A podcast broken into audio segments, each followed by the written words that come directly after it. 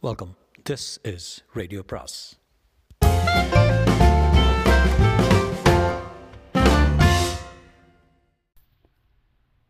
சுஜாதாவின் மாயா பாகம் இரண்டு.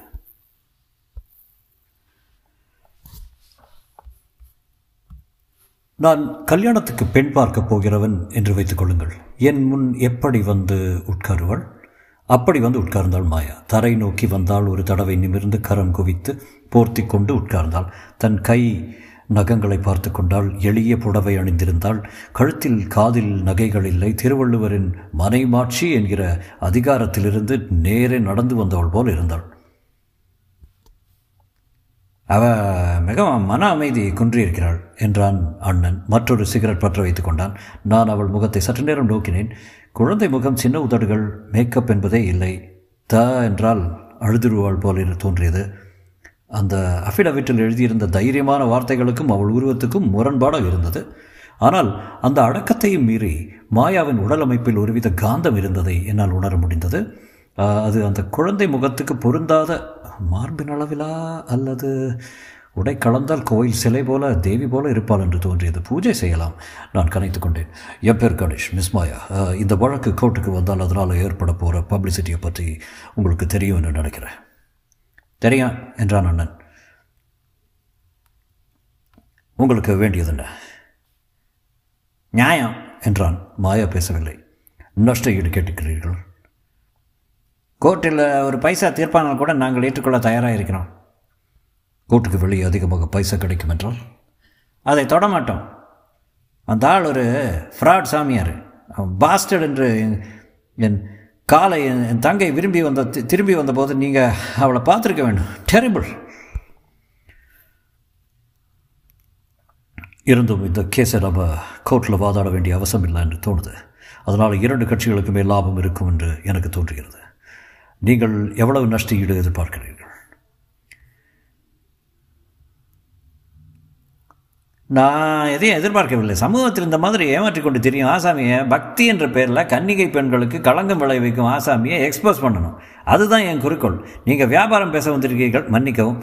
எங்கள் எங்களை வாங்க முடியாது. என்ன மாயா? ஆம். என்றாள். தப்பாக எடுத்துக்கொள்கிறீர்கள். நான் விலை பேச வரவில்லை. உங்களை குறிக்கோளை உங்கள் குறிக்கோள் என்னன்னு தெரிந்து கொள்ள தான் வந்தேன். உங்களுக்கு பிற்பாடு நன்மை ஏற்படும் என்ற ரீதியில் தான் கோர்ட்டுக்கு வெளியே பேசி தீர்த்து கொள்ளலாம் என்று சொன்னேன். கோர்ட் என்பது பொது இடம். பொது இடத்தில் மாயா போன்ற அழகான பெண்ணை சில எக்கச்சக்கமான கேள்விகளுக்கு உள்ளாக்க வேண்டும் என்பதை நீங்கள் யோசித்து பார்க்க வேண்டும். என்ன கேள்விகள்? என்றாள் மாயா. இரே அவர் பயமுறுத்துறாரு. மிஸ்டர் நீங்கள் என்ன கேள்விகள் கேட்கணும் கேட்கலாம். எங்களுக்கு பயம் இல்லை. எங்கள் பக்கம் உண்மை இருக்கிறது. உண்மையை கோர்ட்டில் சொல்ல தயங்கவே வேண்டியதில்லை. அந்த போலி சாமியார் உண்மை உமக்கு நிறைய பணம் கொடுத்துருப்பாரு. நன்றாக கொடுத்த காசுக்கு வாதாடுங்கள். நீங்கள் போகலாம் என்றான். ரமேஷ் என்று ஆரம்பித்தாள் மாயா. ஷட்டப் மாயா என்றான். உண்மை உங்கள் பக்கமே இருக்கட்டும். நீங்களே இந்த கேஸில் வெல்கிறீர்கள் என்று வைத்துக் கொள்ளலாம். வெற்றி என்பது என்ன? அதன் அர்த்தம் என்ன? உங்கள் தங்கை களங்கப்படுத்த விட்டு விட்டால் என்பதை நிரூபிக்கப்படும். உங்களுக்கு நஷ்ட ஈடு கிடைக்கும். அதே சமயம் அந்த இளம் பெண்ணின் எதிர்காலம் பாழாகி விடுகிறது அல்லவா? பேப்பரில் ஃபோட்டோ வரும். நான் கேட்க போகும் அப்பட்டமான கேள்விகள் பதில்கள் எல்லாம் பிரசுரமாகி ஒரு திருமணமான ஆகாத பெண்ணுக்கு இத்தனை விளம்பரம். இந்த மாதிரி விளம்பரம் தேவையா? யோசித்து பாருங்கள். மிஸ்டர் கணேஷ்! உங்கள் பேச்சில் பயந்து அந்த மகா ஃப்ராட் ஆசாமியை தப்பிக்க விட்டுடுவோன்னு எதிர்பார்க்காதீங்க. இந்த கேஸை சுப்ரீம் கோர்ட் வரை நடக்க நாங்கள் தயாராக இருக்கோம். புரியுறதா?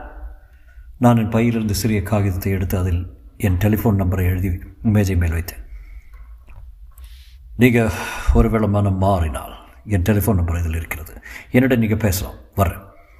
கோர்ட்டில் சந்திக்கலாம் என்று சொல்லிவிட்டு என் முகத்தில் அரைந்தது போல கதவை சாத்தினான். வெளியே வந்த நான் காரை சந்தின் முகப்பில் நிறுத்தினேன். அங்கிருந்து ஹோட்டல் ஒன்றில் நுழைந்து காஃபி ஆர்டர் செய்தேன். யோசித்தேன் பணம் அவர்கள் குறிக்கோளாக இருக்காது. அந்த பெண் ஏன் பேசவில்லை? அண்ணங்காரனே முழுவதும் பதில் சொல்கிறான். காப்பியை பாதி சாப்பிட்டு கொண்டிருக்கும் போது கடைக்கு வெளியே அந்த மாயாவின் அண்ணனை மறுபடியும் பார்த்தேன். அவசர அவசரமாக ஒரு ஆட்டோ பிடித்து அதில் ஏறிக்கொண்டு சென்றான். நான் உடனே செயல்பட்டேன். மேஜை மேல் பைசா வைத்துவிட்டு வெளியே வந்து காரில் ஏறிக்கொண்டேன். அந்த ஆட்டோ ரிக்ஷா ஒரு ஃபர்லாங்கூரத்தில் போய் கொண்டிருந்தது. உடனே காரை கிளப்பி அதை பின்தொடர்ந்தேன். ஆட்டோ ரிக்ஷாவின் பின்பக்கம் சற்று நசுங்கியிருந்தது. அவசர போலீஸ் உதவிக்கு என்று எழுதியிருந்த பாதி அழிந்திருந்தது அந்த அடையாளம் பின்னால் அதை சுலபமாக தொடர்வதில் உதவியது. இல்லாவிட்டால் அந்த ஆட்டோ போன சிக்கலான பிரயாணத்தில் எப்போதோ அதை இழந்திருப்பேன். மவுண்ட் ரோடு தேனாம்பேட்டை பகுதியில் சென்ட் ஆஃப் ரோடின் அருகே சென்று ஒரு அமைதியான வீட்டின் அரு எதிரில் நின்றது. அங்கே அவன் இறங்கிக் கொண்டு அவசரமாக பைசா கொடுத்துவிட்டு பதட்டத்துடன் வீட்டின் உள்ளே உள்ளே சென்றான். நான் அந்த வீட்டின் முன் மெதுவாக காரை செலுத்தினேன். ஆர். வாசுதேவன் ஆர்வி இன்டர்நேஷனல் என்ற போர்டு ஒரு ஆணில் சாய்ந்து தொங்கியது. கணபதி நகர் என்பது தெருவின் பேர் என்று தெரிந்து கொண்டேன். நான் என் தம்புச்சட்டி தெரு ஆஃபீஸை அடைந்தபோது மாலை ஏழு மணி ஆகிவிட்டது. என் ஜூனியர் வசந்த் எனக்காக காத்திருந்தான். நீ இன்னும் போகலையா? உன் டென்னிஸ் இன்னும் இன்னும் கோவிந்தாவா என்றேன். நீங்கள் கிருஷ்ணா மிஷன்லேருந்து திரும்பி வர்றீங்க. ஏதாவது முக்கியமான வேலை இருக்குன்னு நினச்சிட்டு காப்பாற்றிட்டு காத்துட்டு இருந்தேன். குட் தேங்க்ஸ் வசந்த் உன் உதவி நிச்சயமாக தேவையாக இருக்குது எனக்கு ஒரு பேப்பர் எடுத்துக்கோ. எழுதிக்கோ. நீ செய்ய வேண்டிய காரியங்கள் இவை. ஒன்று சர் ஜான் உட்ரஃப் என்பவர் எழுதிய தந்த்ரா என்கிற புஸ்தகம் ஒன்று வாங்கணும். எங்கே கிடைக்கும்? கன்னிமாரால் கிடைக்குமே. கன்னிமரால் இருக்கும் புஸ்தகம் ஏ- ஏற்கனவே எடுக்கப்பட்டிருக்கிறது. ஹிகின் பாத்தம்ஸில் பாரு. புக் சென்டரில் பாரு. என்ன விலை இருந்தாலும் அதை வாங்கிக்கோ ஓகே ஓகே இரண்டு. R Vasudevan RV international number மூன்று கணபதி நகர் சென்ட் ஆஃப் ரோடுக்கு பக்கத்தில் அந்த ஆசாபை பற்றி கடைசி ஸ்க்ரூ ஆணி வர விவரம் சேகரிக்கணும். ஓகே. எழுதி கொண்டான் மூன்று. சுவாமி கிருஷ்ணானந்த சன்மார்க்க பதாவை பற்றி எல்லா விவரங்களும் வேணும். பிறந்தது படித்தது பிரபலமானது எல்லாம். நான்கு. இந்த கேஸை பற்றி சென்னை பேப்பரில் வந்த அனைத்து செய்திகளுக்கும் வேணும். வேணும். ஐந்து. ஒரு பாட்டில் பியர் வேணும். என்று முடித்தேன்.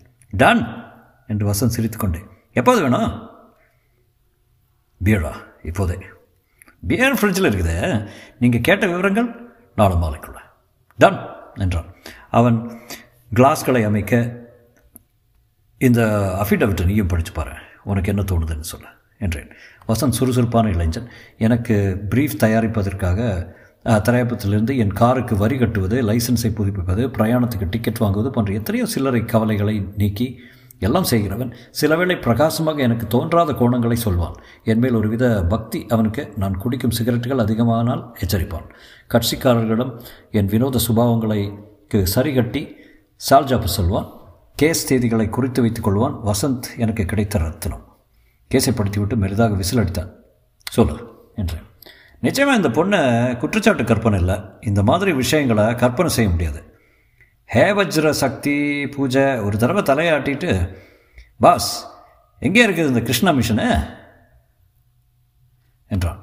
எஸ் சேர வேணுமா வசந்த் அந்த ஆசாமி தண்ணீரை நிறம் மாற்றி காட்டினார் தெரியுமா? தண்ணீரையா? ஏன் கம் முன்னால் நடந்தது. தண்ணீர் நிறம் மாறுது. மறுபடி தண்ணீர் அது? நாட் இம்ப்ரெஸ்ட் அவன் தலையை ஆட்டினான். அந்த பொண்ணை பார்த்தேன் என்று நான் நான் அந்த பொண்ணை பார்த்தேன் என்றேன். பாஸ் நீங்கள் என்ன கூப்பிட்ருக்கணும் இந்த சின்ன வேலை எல்லாம் நான் கவனித்து கொள்ளக்கூடாதா ஒன்று அனுப்பியிருந்தா மற்றொரு நஷ்ட ஈடு வழக்கு ஏற்பட்டிருக்கும். அவன் அண்ணன் அசைய மாட்டேங்கிறான். நான் பேசி முடித்து வெளியே வந்ததும் அவசர அவசரமாக ஆட்டோவில் புறப்பட்டு இந்த சென்ட் ஆஃப் புள்ளியை பார்க்க விடணும் தந்திர சாஸ்திரம் இதில் எங்கே வருது? ஹேவஜ்ர சக்தி பூஜை தந்திர சாஸ்திரி பூஜைகளில் ஒன்று என்று சுவாமி சொன்னார். வசந்த் மற்றொரு விஷயம். நான் அந்த பெண்ணின் வீட்டில் காத்திருந்த போது அங்கே கன்னிமரா லைப்ரரியிலிருந்து எடுத்து வரப்பட்ட புத்தகம் ஒன்றை பார்த்தேன். என்ன புத்தகம் தெரியுமா? சார் ஜான் உட்ரஃபின் தந்திராங்கிற புஸ்தகம். Right I see the connection boss என்றான் புத்திசாலி. இப்போது என்ன சொல்கிறேன் நீங்கள் கேட்ட விவரங்களை சேகரித்த பின் நான் கொஞ்சம் தெளிவாகும்னு எனக்கு நினைக்கிறேன். சியர்ஸ் இரண்டு நாட்களுக்கு பின் என் ஆஃபீஸில் கத்தை கத்தையாக காகிதங்கள் பியர் பாட்டில்கள் நடுவே நானும் வசந்தும் உட்கார்ந்திருந்தோம். சர் ஜான் உட்ரஃபின் தந்திரா என்கிற புத்தகத்தில் சில பகுதிகளை அவன் தேர்ந்தெடுத்து காகிதம் வைத்து பல வரிகளை அடிக்கோடிட்டு வைத்திருந்தான். செய்தித்தாள்களில் வந்திருந்த விஷயங்களின் சாராம்சத்தை அழகாக சுருக்கி தேதிப்படி டைப் படித்து வைத்திருந்தான். மேலாக படித்தேன்.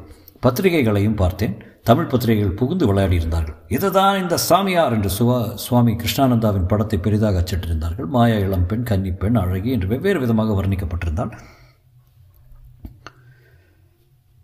சென்சேஷன் கொஞ்சம் அதிகமாக இருக்கும் போல இருக்குது. இந்த ஆர் வாசுதேவன் பற்றி என்ன தெரிஞ்சு வச்சிருக்கிறேன்?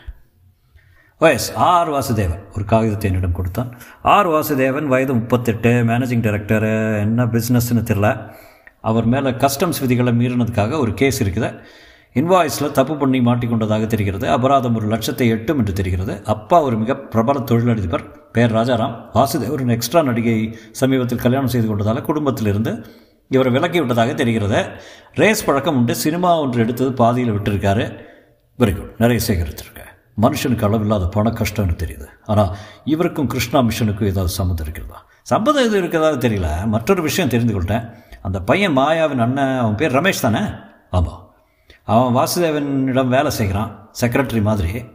ம்ஹும். எப்படி இதெல்லாம் தெரிஞ்சுக்கிட்டேன் சிம்பிள் அந்த வீட்டருகே சென்று ஒரு வெற்றிலைப்பாக்கு கடையில் விசாரித்தேன் அந்த ஆளுக்கே வாசுதேவன் நூற்றி இருபது ரூபாய் பாக்கி. மூட்டையாகவே வாங்கி தின்றுருக்கான். ஆமாம் முட்டையாகவே வாங்கி தின்றுருக்கான். வீட்டு வேலைக்காரன் மூலம் கடைக்காரனுக்கு எல்லா விஷயமும் தெரிந்திருக்கிறது. என் மலையாளம் கொஞ்சம் உபயோகப்பட்டது. வசந்த் யூ கிரேட் டெலிஃபோன் ஒழித்தது. வசந்த் அதை எடுத்தான் கேட்டான். இருக்கிறாரு நீங்கள் யார் பேசுகிறத ஜாஸ்ட் மினிட் டெலிஃபோனை பொத்திக் கொண்டு மாயா என்றான். ஹலோ கணேஷ்யா மிஸ்டர் கணேஷ் நான் மாயா பேசுகிறேன் உங்களை நான் உடனே சந்திக்கணும். எதுக்கு? முந்த நாள் நீங்கள் சொன்னபடி மறுபடியும் யோசித்து பார்த்தேன். நீங்கள் குறிப்பிட்டது போல் கோர்ட்டுக்கு போகாமலே விஷயத்தை தீர்த்து விடலான்னு நினைக்கிறேன். உங்கள் அண்ணன் என்ன நினைக்கிறாரு? அவனிடம் பேசினேன். அவனும் சம்மதித்துட்டான். நீங்கள் இந்த இடத்த சொல்லுங்கள் அங்கே வர்றோம். என் ஆஃபீஸ்க்கு வருங்களேன். தம்புச்சட்டி தெருவில் இருக்குது நம்பர் எழுபத்தி எட்டு. ஒரு நிமிஷம். வசந்த் என்னையே பார்த்து கொண்டிருந்தான். இன்னும் அரை மணி நேரத்தில் வர்றோம். என்றாள். நான் டெலிஃபோனை வைத்துவிட்டு யோசித்தேன். வசந்த் பேச காத்திருந்தான். அவர்கள் இங்கே வர்றார்கள். எதுக்கே? கோர்ட்டுக்கு போக வேண்டாம். வெளியில் இருந்து பேசி தேர்த்துக்கலாங்கிறாங்க. அது சாத்தியமில்லை. இது கிரிமினல் வழக்கு. அவர்கள் புகாரை வாபஸ் வாங்க முடியாது. இந்த ஸ்டேஜில் அது கண்டெம்ட் ஆஃப் கோர்ட் ஆயிரும். தெரியும் வசந்த். இது வசீகரமான கேஸு முந்தா நாள் தான் சுப்ரீம் கோர்ட் வரை நான் வாதாட போகிறேன் எங்களுக்கு பிரின்சிபல் தான் பெருசு. நான் இன்னும் மாற மாறிட்டான். இந்த இரண்டு தினங்கள் ஏதோ நடந்து நடந்திருக்க வேண்டும். அவர்கள் எதிர்பாராதது. வரட்டும். என்ன சொல்கிறாங்க பார்க்கலாம். டெலிஃபோன் மறுபடியும் ஒழித்தது மிஸ்டர் கணேஷ் வணக்கம். நான் கிருஷ்ணா மிஷன்லேருந்து பேசுகிறேன் ஸ்ரீமதி என் பெயர் ஞாபகம் இருக்கிறதா? ஓ அம்மாள். ஓ நல் நல்லா நல்லா இருக்கிறது மிஸ்டர் கணேஷ் இந்த கேஸின் தீவிரம் கிருஷ்ணா மிஷனை தாக்க ஆரம்பித்து விட்டது மிஷனின் வருமானத்தை அது மிகவும் பாதிக்கும் என்று தோன்றுகிறது. மிஸ்டர் கணேஷ் எப்படியாவது இந்த கேஸை போட்ட பெண்ணிடம் பேசி அந்த கேஸை கோர்ட்டுக்கு வராமல் செய்துவிட முயற்சி முயற்சியுங்கள். அதற்காக என்ன செலவானாலும் பரவாயில்ல. வழக்கின் பப்ளிசிட்டியை மிஷன் தாங்காது. சுவாமி என்ன சொல்கிறாரு சுவாமி இதை பற்றி கவலைப்படவே இல்லை. எங்களுக்கு தான் மிகவும் கவலை ஏற்பட்டிருக்கிறது. எங்களுக்கு வர வேண்டிய மிகப்பெரிய கிராண்ட் தொகை ஒன்று நின்று போய்விட்டது. நீங்கள் அந்த பெண்ணிடம் பேச வேண்டும். நான் பேசிட்டேன். என்ன சொன்னாள்? என்ன சொன்னா அவளுக்கு சம்மதம் என்று தெரிகிறது. அவளுக்கு இந்த இதை கோர்ட்டுக்கு கொண்டு செல்ல விருப்பம் இல்லை என்று சொன்னாள். செட்டில்மெண்ட்டுக்கு தயார் தெ- தெரிகிறது. செட்டில் பண்ணிடுங்க அது முடியாது. ஏன்? இது ஒரு கிரிமினல் வழக்கு. எப்படி அதை தீர்த்து கொடுங்களேன்? யாருக்காவது பணம் கொடுத்து? நான் உங்களுக்கு மறுபடியும் டெலிஃபோன் செய்கிறேன் டெலிஃபோனை வைத்தேன். கிருஷ்ணா மிஷன் பணம் கொடுக்க தயாராக இருக்கிறாங்க மாயா வாங்கிக் கொள்ள தயாராக இருக்கிறான் நானும் நீயும் மடையர்களைப் போல சர் ஜான் உட்ரஃபின் தந்திரா படிச்சுட்டு வெற்றலை பார்க்க கடைக்காரன்னா மலையாளத்தில் பேசிகிட்டு இருக்கோம். பாஸ் எனக்கு புரியவே இல்லை என்றான் வசந்த். எல்லாம் அந்த ஹேவர் ஹேவஜ்ரனுக்கு தான் தெரியும். திடீர்னு ரெண்டு பேரும் ஒரே பக்கம் போயிட்டாங்களே என்று வசந்த் ஷீ என்று விசில் வைத்தார் என்ன? இதென்ன மாயாவா? நோ வண்டர் என்னை நீங்களை நீங்கள் அழைச்சி செல்ல. நான் தந்திர புத்தகத்தை மறைத்து வைத்தேன். மாயாவும் அவன் அண்ணனும் உள்ளே வந்தார்கள். மாயாவை என்னால் முதலில் அடையாளம் கண்டுபிடிக்கவே முடியவில்லை. மார்பை இறுக பிடித்த சட்டையும் ஜீன்ஸும் அணிந்திருந்தால் மேக்கப் அணிந்திருந்தால் அவள் சட்டை மார்பை சரியாக மூடாதது வசந்தின் ரத்த அழுத்தத்தை மிகவும் சோதிக்கப் போகிறது. நான் காகிதங்களை எல்லாம் சீர்படுத்தினேன். அண்ணன் hello mister Ganesh we meet again என்று மிக சிநேகமாக என் கையை குலுக்கினான். வசந்த் மாயாவை உபச்சாரம் செய்து உபச்சாரம் செய்து உட்கார வைத்தான். சொல்லுங்க. நீங்கள் எந்த காலேஜில் படிக்கிறீங்க? என்றான் வசந்த். ஒன் மினிட் வசந்த் என்று அதட்டினேன். நாங்கள் மனம் மாறிட்டோம் என்றான் அண்ணன். முந்தா நாள் இப்படி இந்த ஜென்மத்தில் மாறுவீங்கள்னு தோணல எனக்கு. முந்தா நாள் நான் கோபத்தில் இருந்தேன் அப்புறம் யோசித்து பார்த்தேன் நீங்கள் சொல்வது போல் இவன் எதிர்காலம் வீணாயிரும். நாங்கள் ஸ்டேட்மெண்ட்டை வாபஸ் வாங்கிக்கிறோம் கோர்ட்டில் மன்னிப்பு அப்பாலஜி கேட்டுக்கிட்டு அவர் சம்மதித்து விடாருன்னு நினைக்கிறேன். எவ்வளவு? படன் உங்கள் விலை என்ன? எவ்வளவு பணம் வேண்டும்? ஒரு ஒன்றரை லட்சம் என்றான் ரூபாயா? இல்லை பைசாவா? கிருஷ்ணா மிஷன் பணக்கார மிஷன் கொடுப்பாங்க என்றான். வசந்த் மாயாவை விட்டு என்னையே பார்த்து கொண்டிருந்தான். நான் மெதுவாக சிகரெட் பற்ற வைத்து அவனுக்கு ஒன்று கொடுத்து அவ அதனையும் பற்ற வைத்தேன். ம்ஹும் என்றேன்.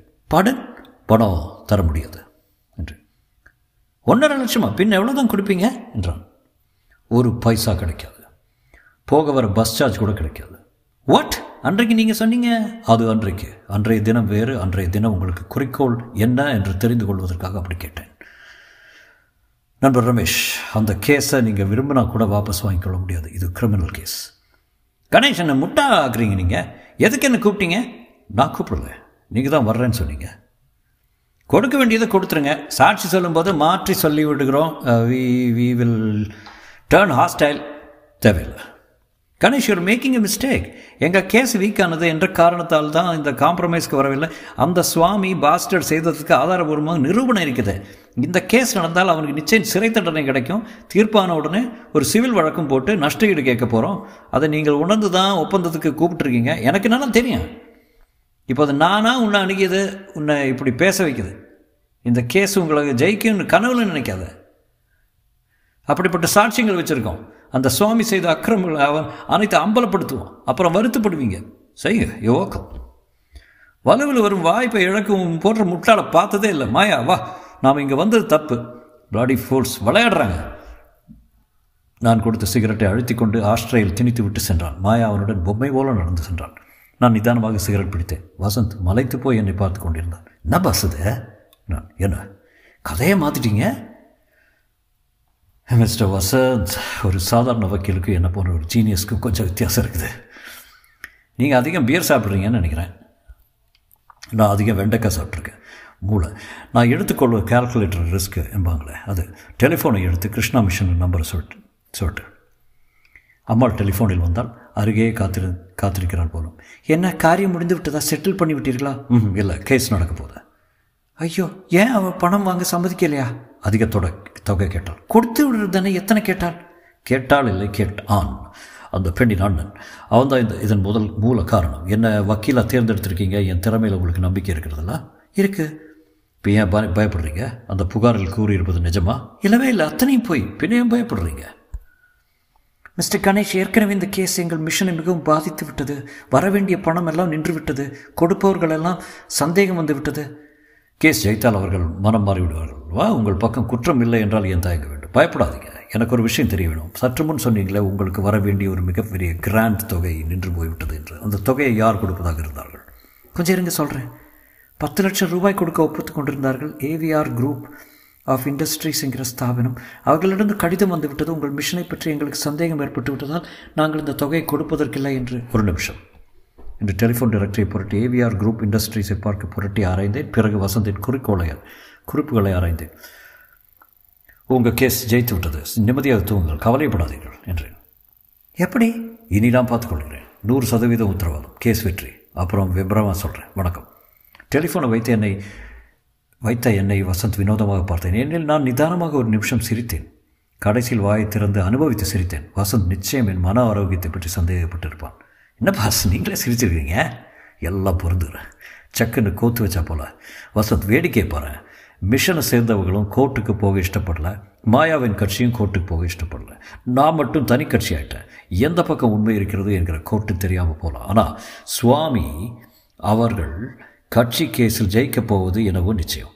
நீங்கள் சொல்வது ஒன்றுமே புரியலையே. காரணம் வசந்த் காரணம் எல்லாவற்றுக்கும் காரணம் இருக்குது. கிருஷ்ணா மிஷன் பணம் கொடுக்க இசைந்ததின் காரணமும் மாயாவின் அண்ணன் புகாரை வாபஸ் வாங்கிக் கொள்ள சம்மதிப்பதன் காரணமும் ஒன்றே. சிம்பிள்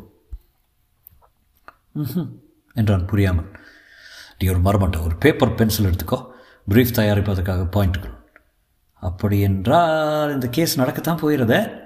நிச்சயம் மேலதாளத்துடன். பாவம் மாயா என்றேன். தொடரும்.